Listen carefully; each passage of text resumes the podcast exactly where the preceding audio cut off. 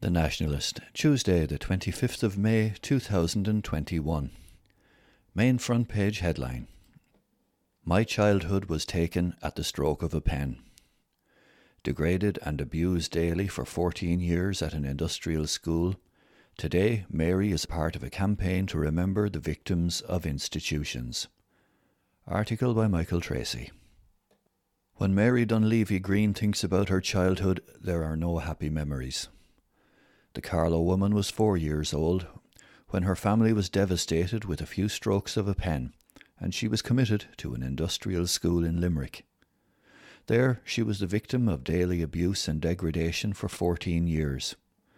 Now aged 68, Mary is part of a local campaign to remember the victims of church and state institutions, including placing plaques at the unmarked graves of babies in Carlow. For Mary and other survivors, it is important that victims are not forgotten, nor what was inflicted on them. Mary's story begins in rural County Limerick, where she grew up in a family of 8. Her mother Jane tragically died in childbirth in 1956 when Mary was 3.5 years old. A few months later, the state and church moved to split the family up. Mary and her 3 brothers, all aged between 2 and 5 years, were brought to court without their father William's knowledge and committed to industrial schools. Just a child, Mary is listed as a defendant in the court papers in an application taken by the Irish Society for the Prevention of Cruelty to Children. More than a third of children committed to industrial schools nationally were made by applications from the ISPCC. Mary was sent to St. Vincent's Industrial School in Limerick, known as the Mount, while her brothers were sent to an industrial school in Cork. The Mount was run by the Sisters of Mercy order, and Mary's home was now a grey, hulking 4-storey building. It was an unnatural, harrowing place that is impossible to fully comprehend. Mary recalls no joy or laughter. There was no comfort when you were in pain. There was physical abuse meted out every day. You knew nothing of the outside world. You have 4 walls, big high walls. It is drummed into you from day one. You're no good. You'll never amount to anything, she said. The nuns would tell us that nobody cared for us, and only for them we'd be out on the streets begging. Mary and other children committed were called the house children. They were discouraged from making friends with each other. Fighting was common, sometimes over food.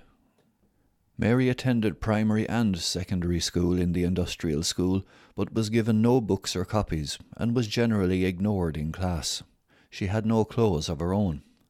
On one occasion she had no shoes that fitted her, so the tip of her shoe was lopped off, leaving her toes exposed, to the derision of the day children who attended the school from local households.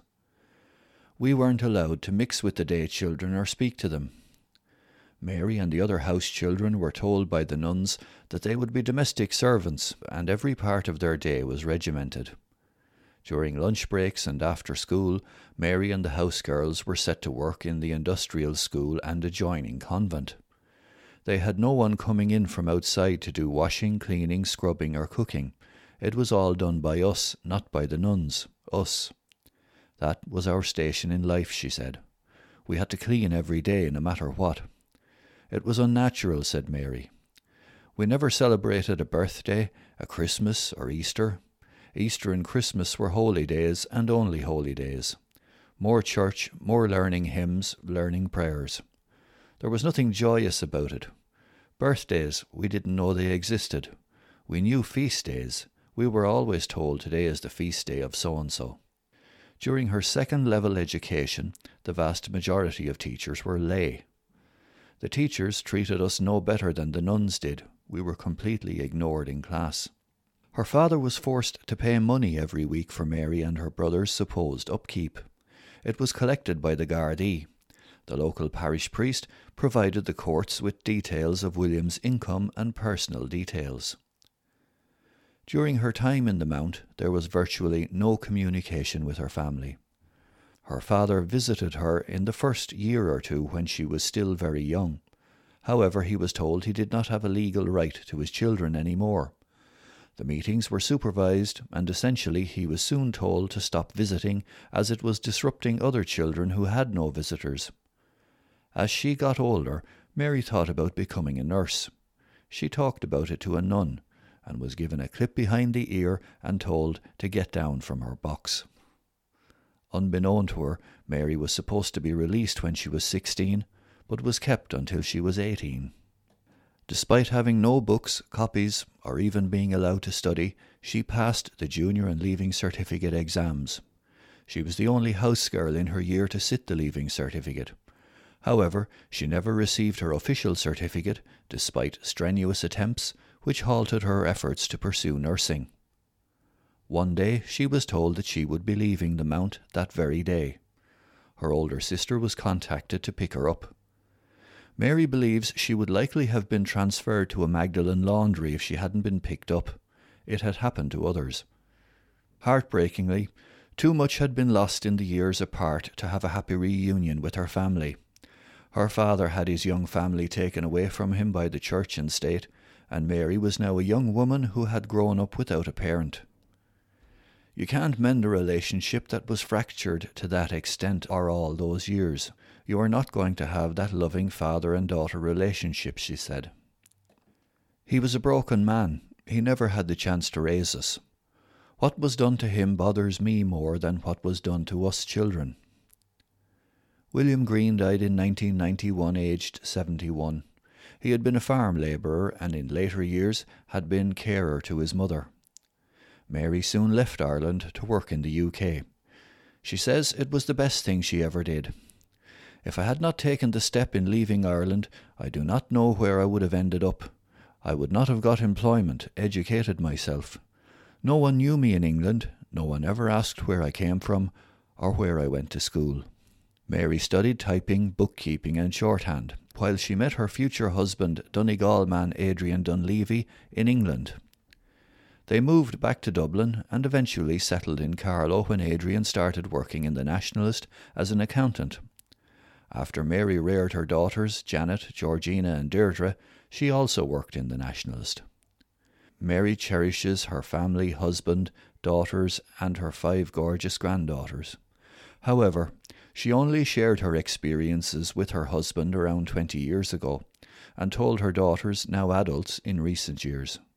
Outside of a very small circle, Mary never talked about what had happened to her until now. She finds it hard to let people in. We wouldn't have been accepted in this town if I had come out with it on day one. I would have been treated completely different, she said. Mary took part in a redress scheme run by the Residential Institutions Redress Board, which was established in 2002. For the 14 lost years of her life, Mary received €42,000. Through the redress board, she was able to gain court records of her committal and some records of her time in the Mount. She contacted the Sisters of Mercy for her information, but received little. There are no photos of Mary as a child. The first photo she had of herself is in her 20s. Mary has never been back to the Mount, which is now part of Mary Immaculate College. She had fixed a date to go down to put some devils to bed, but COVID-19 and lockdown put an end to that. She then turned to what she could do locally. Sparked by the mother and baby homes bill controversy earlier this year, she formed a group with Magdalen laundry survivor Maureen Sullivan and other institutional survivors, their family members and people with local knowledge to get answers to what happened in Carlow. Their focus includes the county home on Barrack Street, which was essentially Carlow's mother and baby home. Deputy Jennifer Murnane O'Connor is working with the group to get answers. The group has carried out research at several areas in Carlow town, where it is known that babies and children are buried in unmarked graves or graves that are not adequately marked. This includes babies who were stillborn and were not allowed by the Catholic Church to be buried on consecrated ground, as they were not baptized. There is a belief that there are unmarked graves throughout the county, including on a sloping hill outside the old graves on the Athy Road. There has to be burial ground for institutions in local graveyards or in institutions. We could do nothing where we were incarcerated, But did these things go on in Carlow, and could we mark those graves if we find them? It is hoped to place plaques at various locations. At least with that, someone can go there and pay respects. Our history is not to be forgotten. The next generation needs to know what happened. Lies were spouted for generations about this. Before the surviving survivors are gone, the truth has to be told. If people wish to get in contact with the survivors group, they can contact Mary at dunleavym@yahoo.co.uk or 085 26 80614, or Maureen at sullivan.eyeless@gmail.com or 087 78 35 606.